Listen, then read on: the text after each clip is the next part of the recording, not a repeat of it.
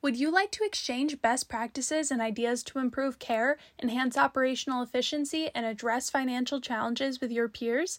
Becker's Healthcare is facilitating these conversations at their 8th annual Health IT, Digital Health, and RCM meeting. You can check your eligibility for complimentary attendance at the link in the description. We are excited to welcome you in October.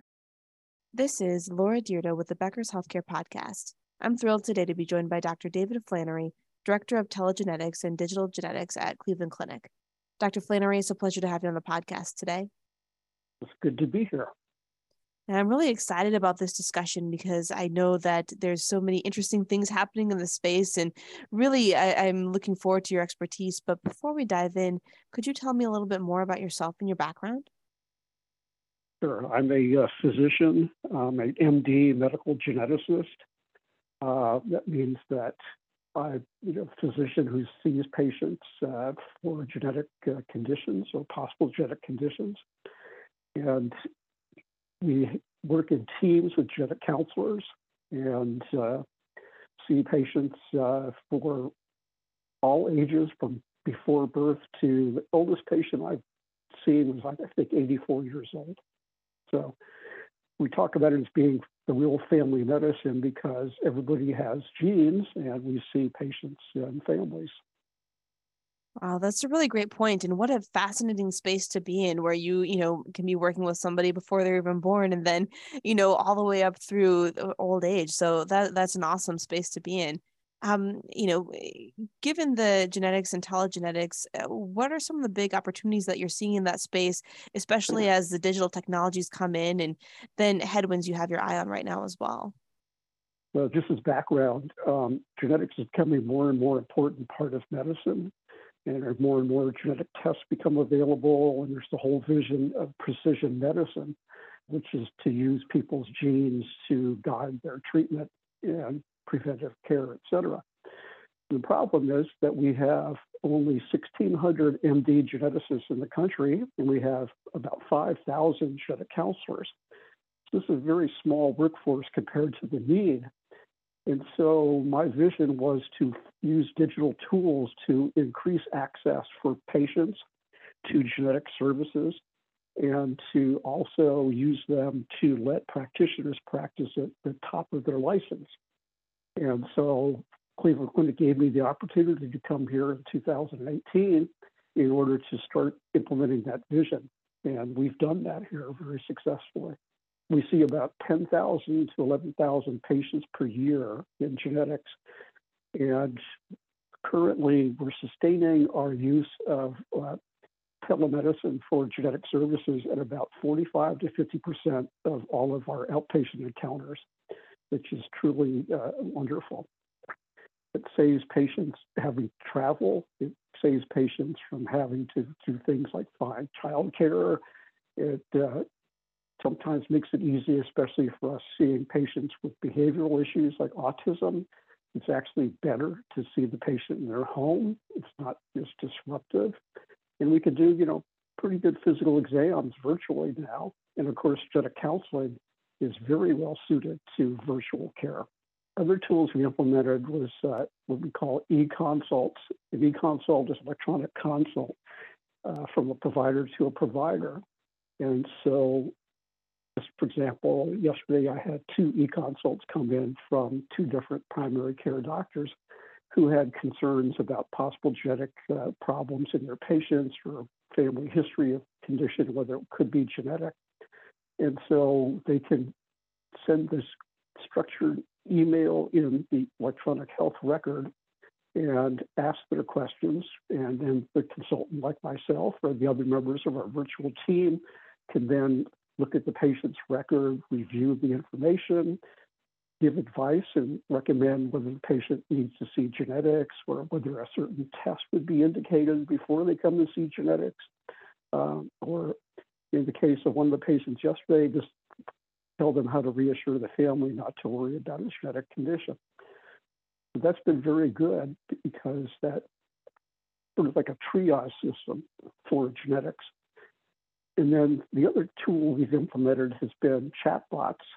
And we've done several chatbot projects in the past that were research that were doing genetic risk stratification and then offering genetic counseling to patients.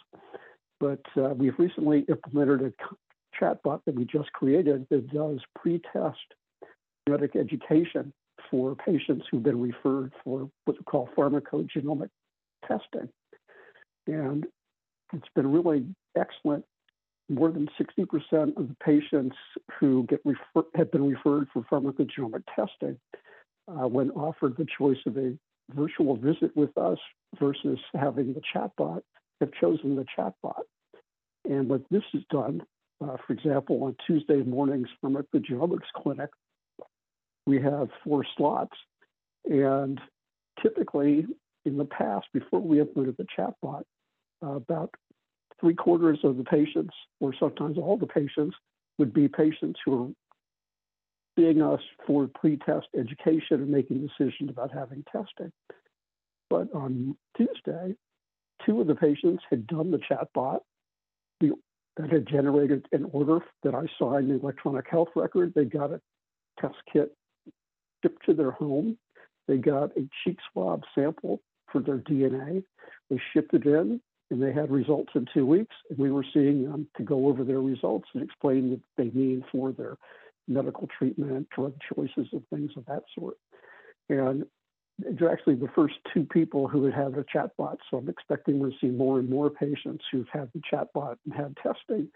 And that's an example of us in the pharmacist who works with us practicing higher on your license rather than have us be doing like basic education and helping people make an informed decision. We're actually imparting, you know, important uh, information and making medical recommendations and suggestions to them. We have two other chatbot projects that we're working on developing um, that'll be similar about genetic test information for patients and Eventually, we'll have an intake chatbot for um, patient referrals that can then go through their family history. So all of this is to help improve the uh, access and to help make us uh, more efficient practitioners. I love that. I think, you know, all the different areas, whether it's on the clinical side or the operational and, and really making things more convenient for patients too, um, is so, so meaningful and definitely adds a lot of value to uh, the patient interaction. Um, from your perspective, how do you see uh, the um, digital genetics and telegenetics really growing to become a larger part of um, you know the organization whether it's from your side or even potentially connecting with other departments and services and, and kind of sharing learnings. What does that look like for you? Well that gets to another project that we have been trying to get into. The the uh, PharmD uh, pharmacogenomic specialist and myself uh, the been participating in what's called Project Echo. Project Echo is a telementoring program. It was started in um, New Mexico by a specialist who found that he was getting lots of referrals of patients to treat uh, them for hepatitis C. This is because there are like expensive medications for treating that, and knowing the ins and outs of it disease as well as the use of the medication was not something that most primary care physicians are not familiar with. But this uh, clinician realized that he was being overwhelmed with patients for hepatitis C, and they're sort of filling up his schedule, and other patients were not being able to be seen. So he came up with a brilliant idea of a telementoring program, and he called it Project Echo. And so what he did is he set up a structured telemedicine kind of thing, actually more like um, video conferencing. And they would schedule sessions for Echo, and providers would sign up, and it would be scheduled at a certain time per month. And providers would all log in, and the expert would talk about hepatitis C and talk about different medications. And then each primary care doctor who signed in would present uh, information about a patient and ask about advice if they, you know, how they should manage it, what they should do, et cetera. And then the expert would give them advice. And similarly, other uh, primary care providers would present their cases and get advice. And what's most interesting about this is that the success factor was the number of providers who stopped coming to the echo sessions because this was evidence that they had learned how to manage the patients. And so uh, they just changed that model to other disorders. And for us, we really want to have pharmacogenomics uh, be something that all of our hospitals in our Cleveland Clinic system would be able to offer to patients, but there's a big learning curve. Very few people know about this. And so we envisioned setting up a project ECHO for pharmacogenomics, and we found that University of Minnesota has had one. And so we've been learning from them, participating in their uh, ECHO project for pharmacogenomics. And once we get this all figured out, we want to go ahead and establish a project ECHO and offer that to first uh, pharmacists uh, throughout the you know our system, so they can start learning about this, and then start offering it then to providers as well. So that's an example of you know yet a new model of using uh, digital tools to you know help in healthcare. That's amazing to hear, and, and how inspiring a, a, way that you can really work with others and then learn from others too um, within the healthcare space to to make a big difference. From your perspective, what's next? What are some of the additional investments that you see making? I, I know you just talked about the um, on the pharma side, but you know, are, are there other areas where you see investments and then big growth opportunities for the future? Well, I mean, for precision medicine to work, what we have to do is we have to get patients tested, and we have to get their results into the electronic health record, and then have them be actionable. And this is a, a big challenge because uh, most genetic test results uh, come to, to uh, whoever ordered the test as a PDF. so they're not in the, the EHR. And that's become the big challenge is figuring out how to get laboratories to get their results of the genetic test into a form that can then be loaded into patient's electronic health record. And then once it's in there, it needs to be able to be recognized and acted upon. And that's where algorithms and artificial intelligence will need to come into play because then they can sit there and in the health record develop what we call clinical decision support tools. And so then what would happen is, say, a patient sees their doctor, they've had testing done, and the doctor wants to prescribe a certain drug, and clinical decision support tool would recognize the patient's genotype versus that drug and put up an alert that says, you may not want to use that medication on this patient. And that could be for a very, a very interesting number of different kinds of conditions, not just for uh, pharmacogenomics, which has to do with how the patient metabolizes a drug. It could also be for things like for, say, uh, seizures. It's uh, at this point in time, we now know that there, epilepsy has hundreds of different genes that can cause it. And once we characterize which gene is malfunctioning in a patient with epilepsy, you can then know that there are certain drugs that would be more effective for that patient rather than just the usual routine drugs. And then conversely, they could know that the usual routine drug you would start with is not going to be of benefit to this patient. And so rather than start that trial and error process, it would alert the physician to go and try a more appropriate drug to start with. And this could be applied to a wide variety of other types of disorders. And so that's really where the, the real benefit of uh, genetics in medicine is going to happen if we get to that point. But it's a matter of getting the information, getting patients tested, getting their genetic results into the electronic health record in an actionable way, and then actually have the uh, algorithms or artificial intelligence that can help put the patient's information together with their genotype and then give advice to the physician. Yeah, absolutely. That, you know, just sounds like an amazing uh, amazing way to deliver care. And you know how when you think about that ideal that you just described, obviously it takes a lot to get everything um, transitioned and, and really be in a space where you know the you're able to leverage the EHR and and um, AI appropriately. How far away do you think that we are from a reality, you know, where, where that's possible and where that's being done every day?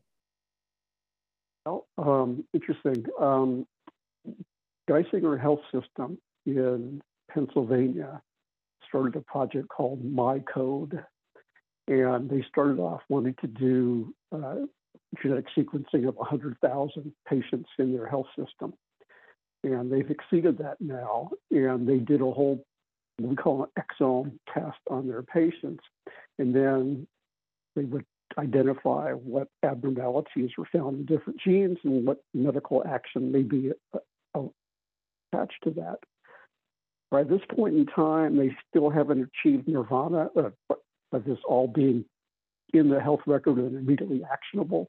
Uh, but that's they're sort of demonstrating how this can be done. Another place is doing this is North Shore Health in Chicagoland, near where you are.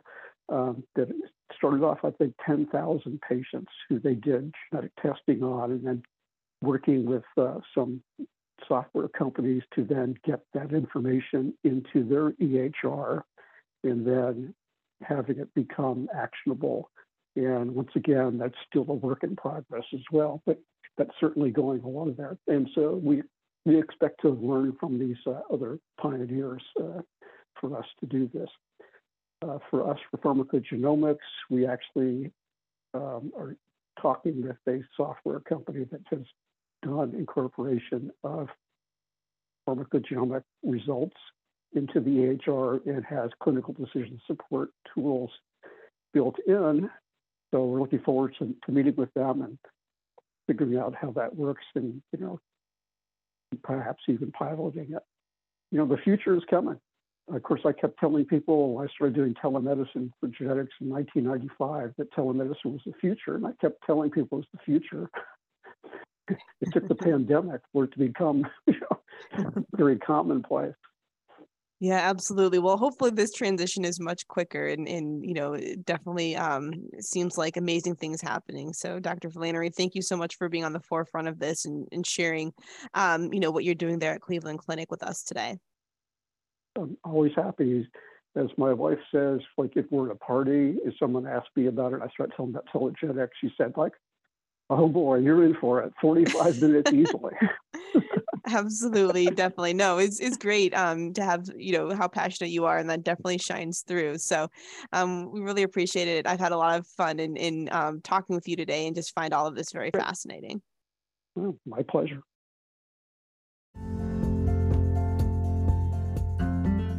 It's so important for leaders at the top of organizations to keep learning, stay sharp, grow their networks. To help our audience better do this in a more simplified, personalized, and meaningful way, Becker's Healthcare has launched My BHC. It's your trusted Becker's healthcare experience and more with content, connections, events, and learning opportunities. Join the community free of charge at www.my.beckershospitalreview.com and we'll see you there.